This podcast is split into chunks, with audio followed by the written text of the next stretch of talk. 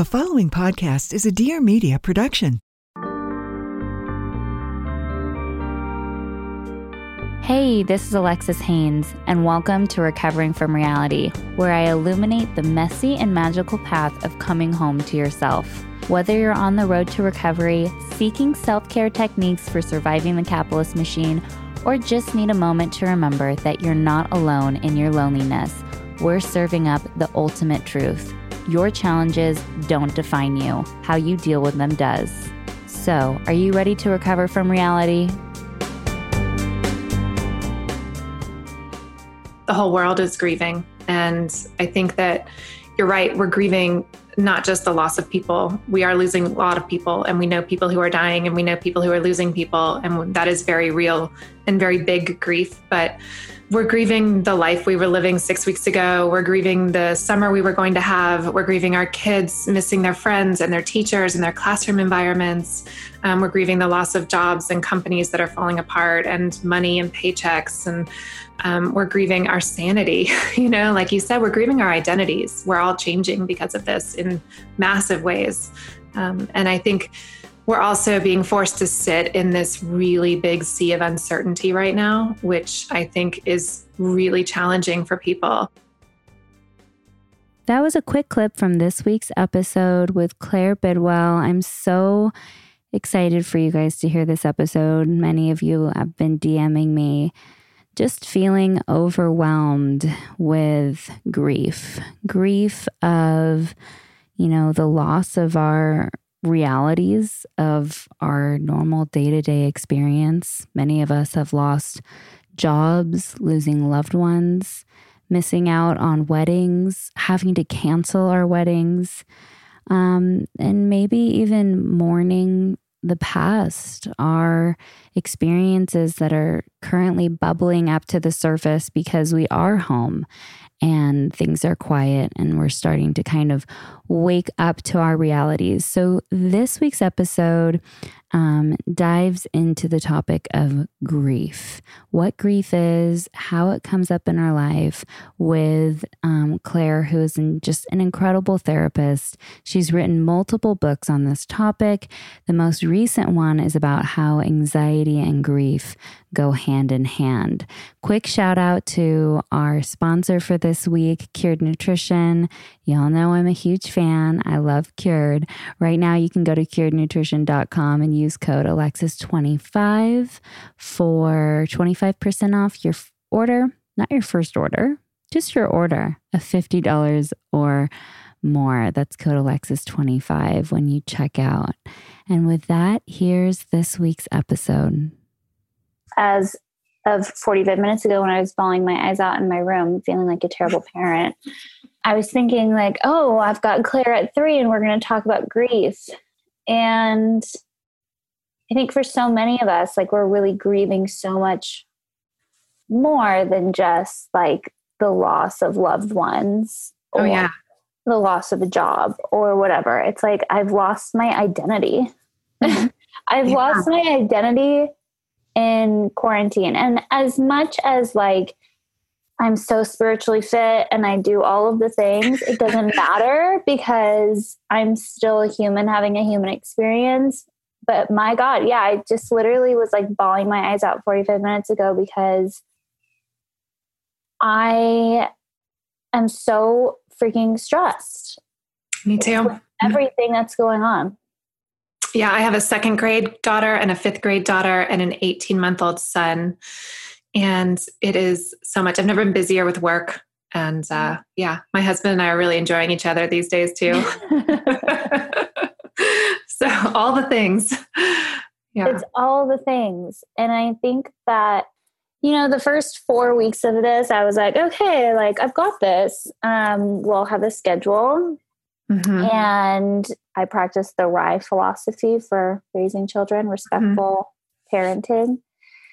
And I value playtime and one on one time with them. And I just realized like the first four weeks were fine. And then these last three weeks, everything's really fallen apart. And it's because of excessive iPad time and mm-hmm. the fact that that schedule is no longer working anymore. And my husband's business is falling apart and we mm-hmm. haven't collected a paycheck in weeks and we don't you know get any stimulus check and we're just it's like holy cow. It's like it's almost like where you're drowning and you keep coming up for little sips of air and you're trying to be a rock for everybody else too right? Because i've got this whole community that also depends on me and looks to me. I mean i got a call at 9 a.m this morning from a girl who is at my treatment center who wants to ama she wants to leave against medical advice and after speaking to her for 45 minutes, she was just like, I just, I love you so much. And like, your work has really transformed my life, but like,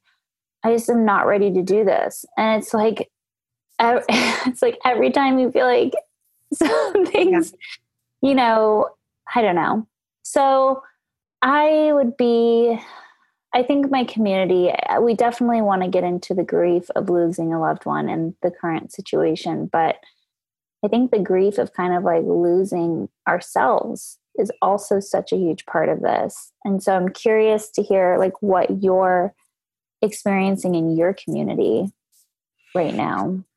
Yeah, I can speak to all of that. Um, I have been in the grief world personally for 20 years, professionally for over 10, um, worked in hospice, worked in private practice as a grief therapist, lost both of my parents at a young age, which put me into it all. I have never been busier in my entire career. I've written three books. I've had a busy career, and I have never been busier than I am right now because the whole world is grieving. And I think that you're right. We're grieving not just the loss of people. We are losing a lot of people, and we know people who are dying, and we know people who are losing people. And that is very real and very big grief. But we're grieving the life we were living six weeks ago. We're grieving the summer we were going to have. We're grieving our kids missing their friends and their teachers and their classroom environments. Um, we're grieving the loss of jobs and companies that are falling apart and money and paychecks. And um, we're grieving our sanity. you know, like you said, we're grieving our identities. We're all changing because of this in massive ways.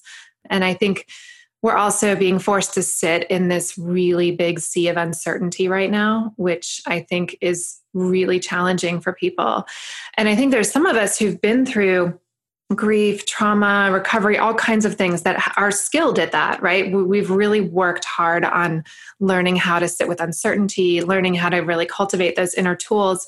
And still, this is really hard. And then there's yeah. people who haven't cultivated those things and they are really flailing around. And I want to talk about that too, because yes, I'm one of those people that like really knows how to sit in the discomfort of life and it's just mm-hmm. like, okay, this is temporary suffering. It's going to be okay. Here are the tools that I can use to regulate my emotions and to make myself feel better in the moment and to just let go one article that I was reading this morning that I wanted to talk to you about was these conspiracy theories that are just blowing up everywhere. And it was basically saying that it's tied to grief.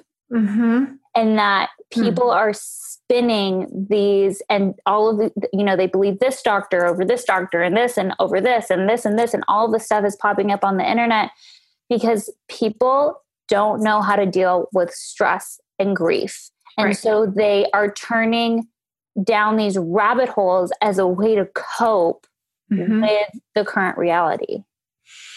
I think we're going to see so much more of that too. You know, again, I think there's a lot of people who haven't cultivated those skills, and this is so stressful. And when you don't have um, any kind of framework or bandwidth for those, um, that kind of stress, or know how to sit in uncomfortability, you do start to look to blame people, look to blame things. You get angry, um, you act out, you act rashly, you get impatient, all those things, and um, get a lot of anxiety, which causes more fear and um, more anger.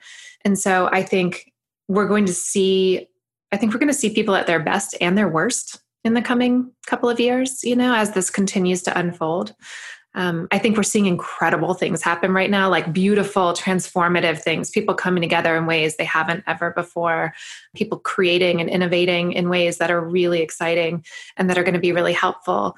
Um, but we're also going to see the falling apart of things that aren't working and people that weren't working beforehand and are now really falling apart. And I think we're going to see even more of a divide too. You know, our country is already so divided right now, and it's coming to a head even more um, which is really sad. But it, you're right; it's a way of people processing their grief. You know, they're they're frustrated, they're angry, they're sad, they're hurting, and so they just lash out when they don't have the proper tools. and they're looking for an alternative as if the current reality isn't crazy enough.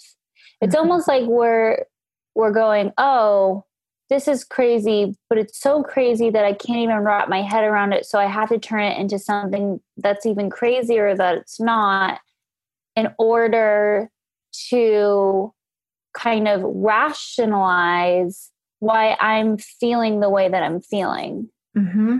Yeah, exactly. Um, and I think we do a lot of things like that when we're in pain, right? We find many ways to escape the pain and we find many ways to divert and to distract um, and to project all of those feelings and those that that pain. And I think those of us who've had to really learn how to sit with pain know how hard it is, but how rewarding it can be. And, and if you haven't done it before, I think you're flailing around right now. And I'm trying to I'm trying in my calmest moments to like send love to that population, those people who are really hurting and don't know how to express it, don't know how to sit with it. And I'm trying to cultivate like some kind of loving kindness and awareness for that. But it's difficult sometimes. It's hard to watch. Yeah, it's hard to watch because it almost feels like self sabotage. And here's the thing like I was saying um, before, like the world really is crazy enough. COVID has illuminated the way that, you know, and I say this in every episode, and I'm sorry, guys, but it's just, it's always poignant and it's always true that the way that we've been operating as a society is just no longer sustainable. Mm-hmm. When you know you apply just a tiny bit of pressure to capitalism the whole thing blows up every 10 years and you have to bail out these major companies every 10 years this mm-hmm. is not working when millions upon millions of people don't have health insurance this is not working when the vast majority of the population doesn't have any savings it's not working mm-hmm. you know when you have a, a government that's bailing out major corporations over you know providing stimulus checks for every single American. This is not working. And I'm hearing a lot of people saying, well, like, oh, well, sexual abuse is up and suicide is up and mental health issues are up and addiction is up and all, the, all but all of these things were always present. And that's what i've been saying since like the beginning of time. Like sound excuse my language the fucking alarms. Like this is not okay. This is not okay you know? In the month of March alone, addiction killed 3,200 people. And that's happening every single month, mm-hmm. all of the time. And it's just going up and up and up every single year.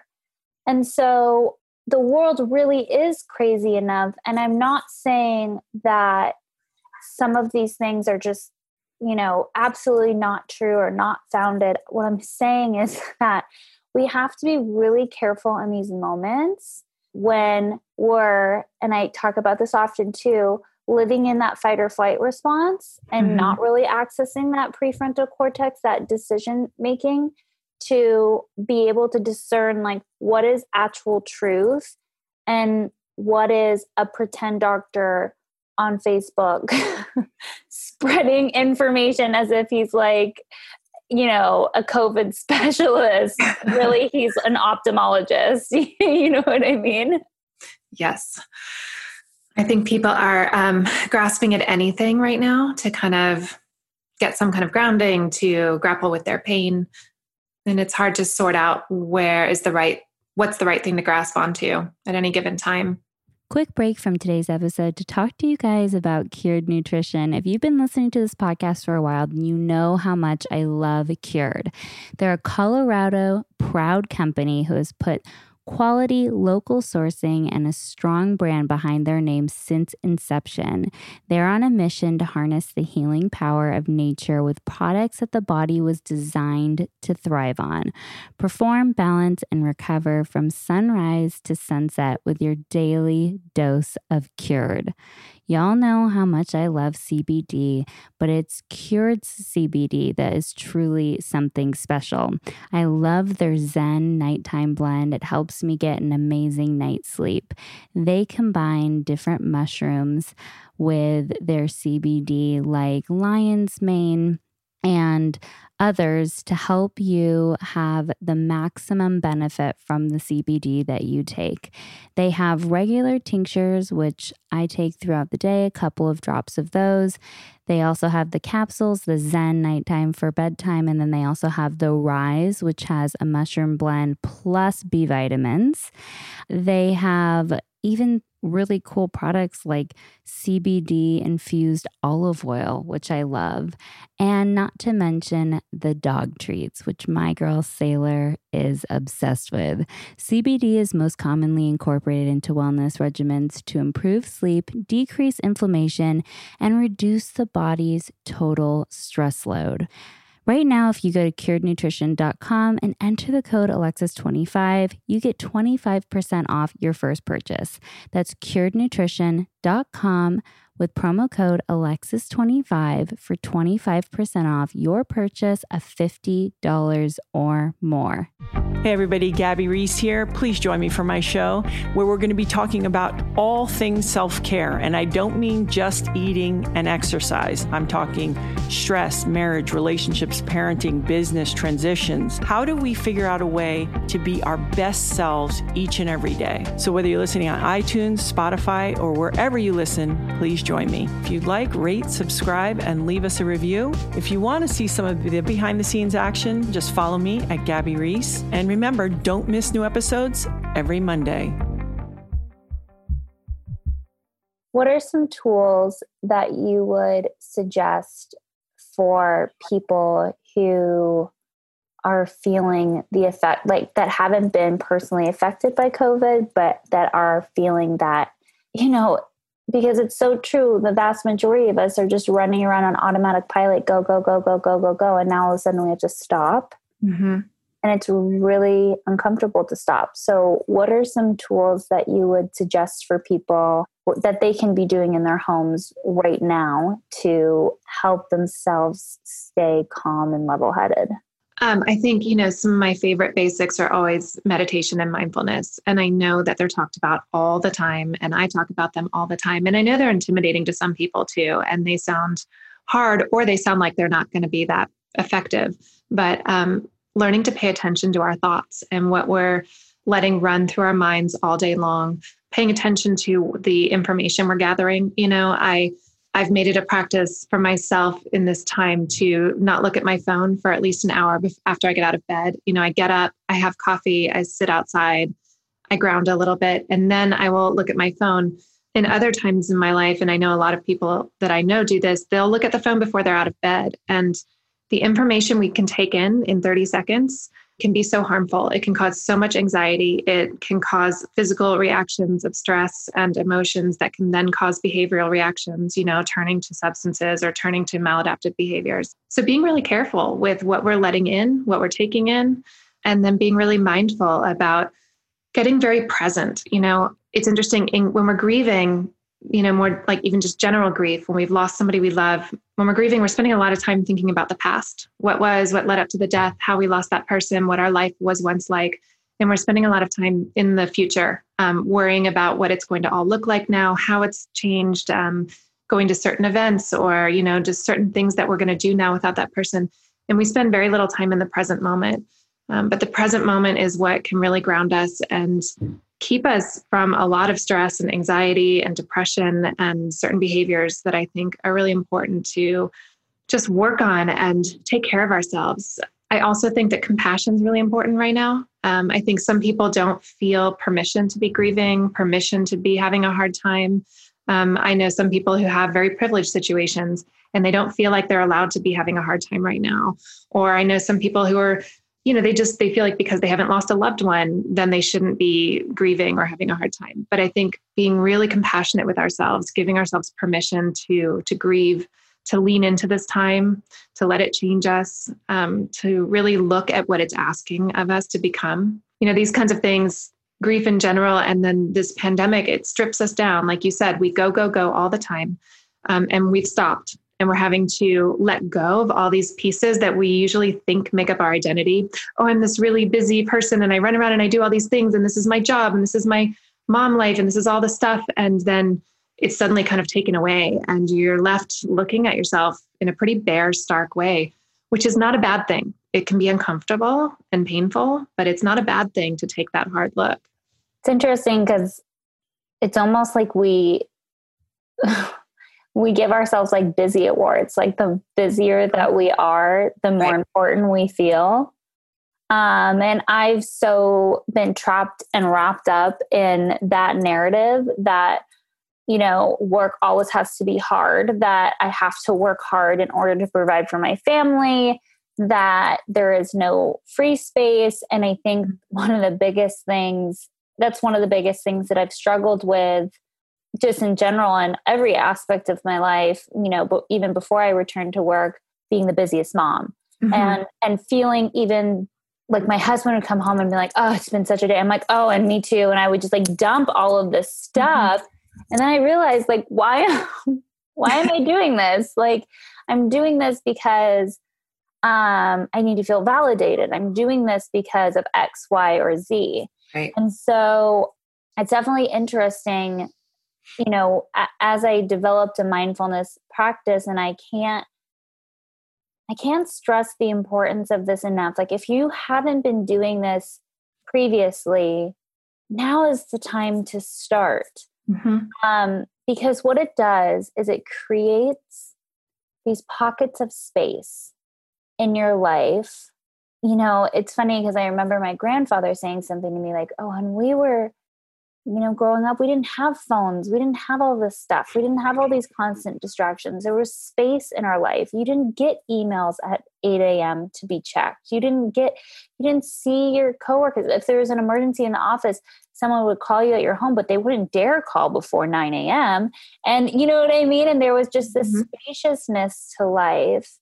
And I can't help but think that the reason why we're seeing such an uptick in mental health issues, especially in youth, is because of the way that we've been operating like this. Mm-hmm. Yeah, absolutely. I mean, I'm watching my 10 year old, just the way that she looks at social media, the way that she utilizes her screen. And again, it's this the amount of information that she's downloading into her head at any given time. And you know, I'm trying, but it's not coming naturally either to me or to her to necessarily practice this like spaciousness that she needs, that she needs as a human being, that we all need, that I do remember from my teen years more so, you know? And I think that I think it's something that we really kind of have to backtrack and work on in our culture. And we're going to have to do it even harder. Like, we're going to have to work to balance it even more given the situation we're now in, where we're virtual all the time right now. Um, we're on screens all the time, even more so. Um, and I think that it's it's taking a toll and it's causing a lot of anxiety. It already was, and now it's going to continue. Some of the things that I've been doing, I definitely caught myself in the beginning, like you were saying, getting up in the morning and checking my phone just because I was so like the news. I was like, I need to know like what's going on. And what I found was, okay, so, and this is where a beautiful mindfulness practice comes in of someone who's been practicing for a long time, is I'm going, wait, what's happening to my body? It's been a few days of this. I'm like, how does my body and my brain feel mm-hmm. when I'm checking my phone first thing in the morning? And what are the physiological like effects of this? Like I feel my heart rate is increased. I feel more s- short tempered with my children throughout the rest of the day. I mm-hmm. feel X, Y, and Z. And so what we've been doing in the morning every morning um, with the kids is my husband gets up with them and then I do a meditation. And then sometimes I invite my kids upstairs to do a mindfulness practice with me, but we all get out of the house first thing in the morning. And mm-hmm. at this point, yes, my kids have been on the screens for probably like a half an hour while mommy mm-hmm. and daddy are getting ready. But we get outside and we go on a 45 minute long walk before school, before work, before anything. And it has made such a huge difference in just the overall vibe of the rest of the day. And love that. It's so nice. And I've even been trying to do it in the evenings too. Sometimes it's hit or mm-hmm. miss just because we've been all like running around and um, are behind on schoolwork or an assignment or whatever it might be. But yeah, it's definitely allowed for, you know, creativity, mm-hmm. which I think we're creating a world of consumers a future generation of consumers Yeah. in all of this YouTube stuff rather than a generation of creatives. hmm And it was funny because just this morning on the walk, my kids are pretending that the flowers that they find, they found long sticks and they were fishing poles. Hmm. And then they fe- would find these flowers on the floor, and each one was a different type of fish. Okay, so that's like a bass, and that's a salmon, and a salmon's pink, and all of these different things. That's and so, yeah, it's just it allows for that that expansion. I and I think that that's invaluable just to turn it all off and go for a walk and get outside. I have a friend who I knew back in my entertainment days who was in the ICU for quite a while with COVID. hmm And I watched his video when he came out talking about, you know, when he got into that ambulance and knowing that he might be forever saying goodbye to his three year old and five, like, I'm getting emotional just talking about it. Five month old and his wife. You know, and that is a very real scenario for a lot of people. And not only that, but because my community around addiction, you know, is um, we've had a lot of losses uh, in the last couple of months, and we're not able to have funerals, and we're not able to have all of these things. So, yeah, I I think, you know, and I even think about Kobe's death, like hmm his wife, like never getting to be able to say goodbye to your husband or your child or whoever it might be. There's another um, family in my community where the mom and dad passed, leaving behind four kids with their grandparents. They were never able to say goodbye. Where do you even begin to grieve? Grief takes a long time. You know, there's no one way to grieve, there's no right way to grieve. It's an inevitable thing that we will all go through in our lifetimes. We will lose somebody we love. We will lose people we care about. We will not always get the chance to say goodbye. The deaths won't always be the, you know, idealized version of, you know, 80 years old in your deathbed. Um, things happen that are really out of our control. And I think grief is the big reminder that we don't um, have all the time in the world here and that it's not in our control how long we do have. And it's hard to grapple with it. It goes back to that idea of sitting in uncertainty, of sitting in uncomfortability. Going through loss stirs all of that stuff up for us. Again, though, I think it also forces us to look in the mirror at, at what does matter to us, what's important, who we care about, what we care about, how we care about ourselves. And there's beautiful opportunities within grief, you know, in that sense. I think right now it's a particularly difficult time with people not being able to say goodbye to loved ones who are in the hospital and COVID units. I think people are being forced to grieve in isolation right now. Um, we're not being able to hold funerals, memorials, sit Shiva, do all the things we're accustomed to. People can't drop by the house and give you a hug. Um, so those are really difficult, exacerbated aspects of what's happening in the grief world right now. I think that in some ways we really need to turn inward in some ways. I think that creating our own sense of ritual, breaking open our own spiritual selves and sides of ourselves and kind of peering into those corners that maybe we haven't looked into in a while is really important and helpful, um, especially when we can't have our usual customs and rituals that we do, even just like lighting a candle at night for someone you know that you've lost, or for the world at large, or um, for a friend who's lost someone, or someone's in the hospital. Doing things like that is really important, you know, otherwise, we're kind of climbing the walls inside, trying to figure out how to grieve, how to honor people, how to honor our own feelings. So I think um, really leaning into it all, accepting that this is happening on some level rather than fighting it and then from there letting yourself feel everything that comes up letting yourself get emotional letting yourself cry. It's part of it. One of the amazing things about right now is usually when you go through a loss losing someone significant that you love it can feel like the whole world is going on around you. Everyone's doing their things. They're still rushing off to work and parties and traveling and you're just your whole world is crumbling inside and right now it's kind of remarkable to see the whole world stopped and everyone kind of in this space um, and in some ways i think it's comforting and heartening to think about all of us holding that space for each other there's something really beautiful about that i think we go through that too when we lose you know, a notable figure like Kobe Bryant, you know, the whole world does kind of stop for a minute and take notice of it and grieve with them and feel that. And so I think something similar is happening right now. But also know that, you know, there's there's a lot of people like me. I've been in this grief world, like I said, for over 10 years professionally. And I'm part of a consortium of grief people right now. We're meeting twice a week on Zoom to talk about how to create platforms, create programs, create virtual support. Um, we meet twice a week and just have these lengthy discussions about how can we come together and really um, brace and provide for the onslaught of grief that is coming. So it's being recognized, and it you know we know that it's happening, and we're working really hard to help get the message that it's okay to grieve, and there's a lot of support out there. Yeah, one of the things I know to be true for me is that um, there's stages to these to healing. Um, I remember one of the hardest things that I had to mourn was the loss of my childhood when I got sober, and that took literally years of, you know, it wasn't years of grief.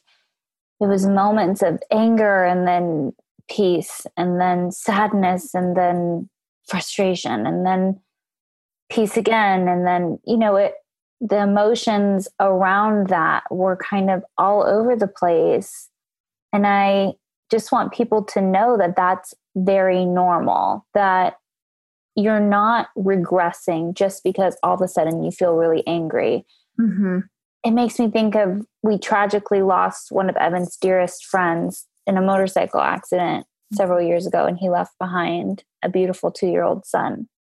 And I remember feeling like we had done a beautiful service and I felt really like at peace with him. And like, maybe six weeks later, I was in my house and all of a sudden I had this flashback of this moment of us two in the kitchen laughing and talking about whatever it was. And I felt really angry at him. I felt, mm-hmm. I was like, you have been in an accident before you knew how dangerous this was you left behind a two-year-old and all of these people who loved you and fuck like i was just mad yeah. and i remember kind of going into a place of guilt around that anger mm-hmm. um, and then my husband gently reminded me like no it's just a part of this like it's just sinking in a little bit more mm-hmm. that this yeah. is what happened.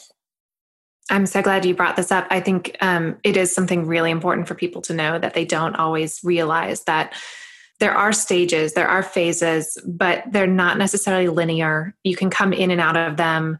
You may you know think you've gotten to one great place and you're feeling really good and you're like wow okay i've moved through this i'm good. And then you know like the next day you're on your knees on the bathroom floor sobbing out of nowhere.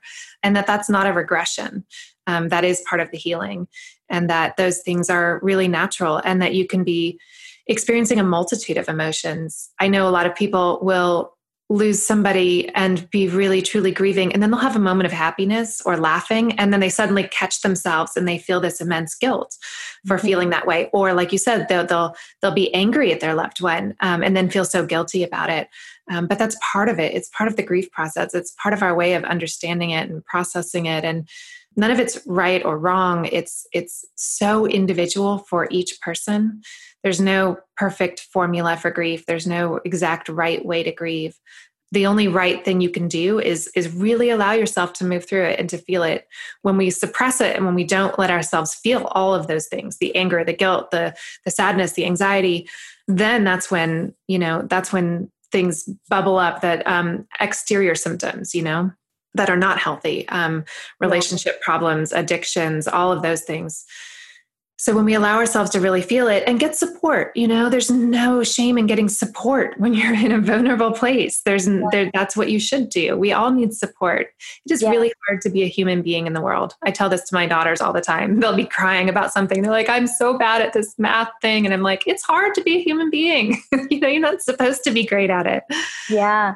Let it be okay that it's hard. Having that grace for ourselves is yeah. you know just so important you know now more than ever because this is not normal we've never lived through something like this before we're not going to know how to process this on our own. We don't have a blueprint for this. And there's such a plethora of support. I know many therapists are doing online sessions. Talkspace, you know, shout out to Talkspace, one of my sponsors. Um, you know, for people who maybe can't afford traditional, like my therapist is very expensive. So there's definitely different options out there. Do you know of any like group, online group counseling that's happening for people who have been directly affected by COVID? There's things that are beginning to happen. Um, there's an amazing organization called Reimagine Death, and their website is reimagine.org. And they have a wealth of resources and support groups and live discussions, things like that. I work a lot with the motherless daughter population, so women who've lost moms, and I'm and I work with um, the author of Motherless Daughters. Her name is Hope Edelman, and we're doing a support group for women who've lost moms to COVID, and that's starting in June. There's so many amazing grief organizations out there. There's a really cool one called modernloss.com that has a lot of resources. There's one called Endwell, that's another organization that talks about end of life. There's a really great one um, called The Dinner Party, which is for younger people in their 20s, 30s who are experiencing loss and want to come together and talk about it. There is so much out there. And, you know, a simple internet search should yield a lot of results to finding support. And I think, you know, everyone I know in the grief world is really trying to become virtual and offer teletherapy, um, online counseling, Skype sessions, virtual grief groups. It's it's happening and it's there, and I think people should really utilize it. And there's a lot there too for people who can't afford it as well. Yeah, I mean, as much as we were talking earlier about how screen time can affect us in a negative way, I think it's all about the intention and the way that you're using it. And now more than ever, I think we're being called to use it in the right ways. Mm-hmm. And it's great to hear that there are these platforms. And, you know, and I know that there's so many people who work in this industry who are lowering their prices. I did two free weeks of downloading my book. I did, you know, I'm doing weekly Skype calls uh, for my sober community. I'm doing, you know, there's so many different uh, resources out there you just have to access them. Yeah. I think that's hard though, and this is something that's not talked about enough, and that's um, the denial phase of grief. Like mm-hmm. there, I think that there's a lot of people who, again, when we were talking about how crazy things are getting online and the things that I'm seeing online as far as conspiracy theories and just, you know, everyone voicing their opinions so loudly I think that there is definitely a denial component to this. Like, this is too strange to be true. And I think that's a natural phase and stage of grief. You know, um, Elisabeth Kubler Ross, who was the doctor who wrote the five stages of grief, she talked about how denial is nature's way of only letting in as much as we can handle. Mm-hmm. Um, so sometimes we're in denial for a period of time because we we honestly can't handle it. It's too much overload emotionally, cognitively. Um, so we we go into that space of, of denying it it'll catch up eventually. You know, we can't hide from it forever. Um, and often, you know, the truth and reality comes a calling. But um, I think it's a natural aspect of what we're going through. I mean, I even have moments still, even what are we six weeks into this? And I and I have these moments where I'm like, is this actually happening? Like, or just wanting to be in denial, almost wishing I could be, you know. Yeah, every time I hear these updates of we're pushing it back further and there's going to be stages and we probably won't resume normal life until August and then starting back in October it'll probably hit again and we'll probably go back into our houses. And so I'm like man, I can't even wrap my head around that. And so what I'm doing or trying to do is just be really, like you said, present and taking it day by day and piece by piece and just because when I think about my daughter not having play dates all summer long, and when I think about being stuck in my house with my kids and my husband all summer long. I hear you. I'm like, oh my God, I'm going to die. Like, this is like, I'm not going to make it out of this. Like, right. there's no way So not going to that place, you know, bringing yourself back to the present moment, you know, really coming back to the present moment. What are your favorite mindfulness techniques that you like to use? Oh, wow. Um, so first is breath work. I noticed that's the quickest way for me to get into um, regulating my autonomic nervous system is controlling my breath. Um, I think that we just don't think about it because it's something that's just always happening. Um, so I go to my breath. When I'm feeling big emotions bubble up that need to be processed, I personally am a huge fan and use emotional freedom technique tapping mm-hmm. every single day. I was tapping awesome. 15 minutes before our session. I have a really profound meditation regimen that I love. And putting my feet on the floor and doing a body scan. I, mm-hmm. I think that's something that we don't talk about enough, actually, is our ability to go outside, stick our feet on some grass mm-hmm. in the earth. And for anybody who's feeling really overwhelmed right now, I encourage you to do this. Take your shoes off, go outside, stick your feet in the earth. And if it's morning, feel the sun and the warmth on your body or the cool wind and start to become super aware of your environment. Feel become so quiet that like you can feel your heartbeat that you can feel every single sensation. And then i do like a scan from head to toe on like where i'm holding stress. I think that that's something that's really helpful. Um but again these things didn't become second nature overnight. I don't I often feel like when I share these things, people are like, oh, that's a lot, or I could never do that. The simplest thing is breath. Mm-hmm. If you can do in for five, out for eight, or in for five, out for 10, or in for 10, you know what I mean, and out for 14, I don't care. As long as you're getting in, you're exhaling longer than you're inhaling, it will pretty much immediately regulate your autonomic nervous system and bring you into a state of presence and allow you to um, again it's all about getting rid of that flooding mm-hmm. that's happening in our brains and becoming hyper aware of the moment.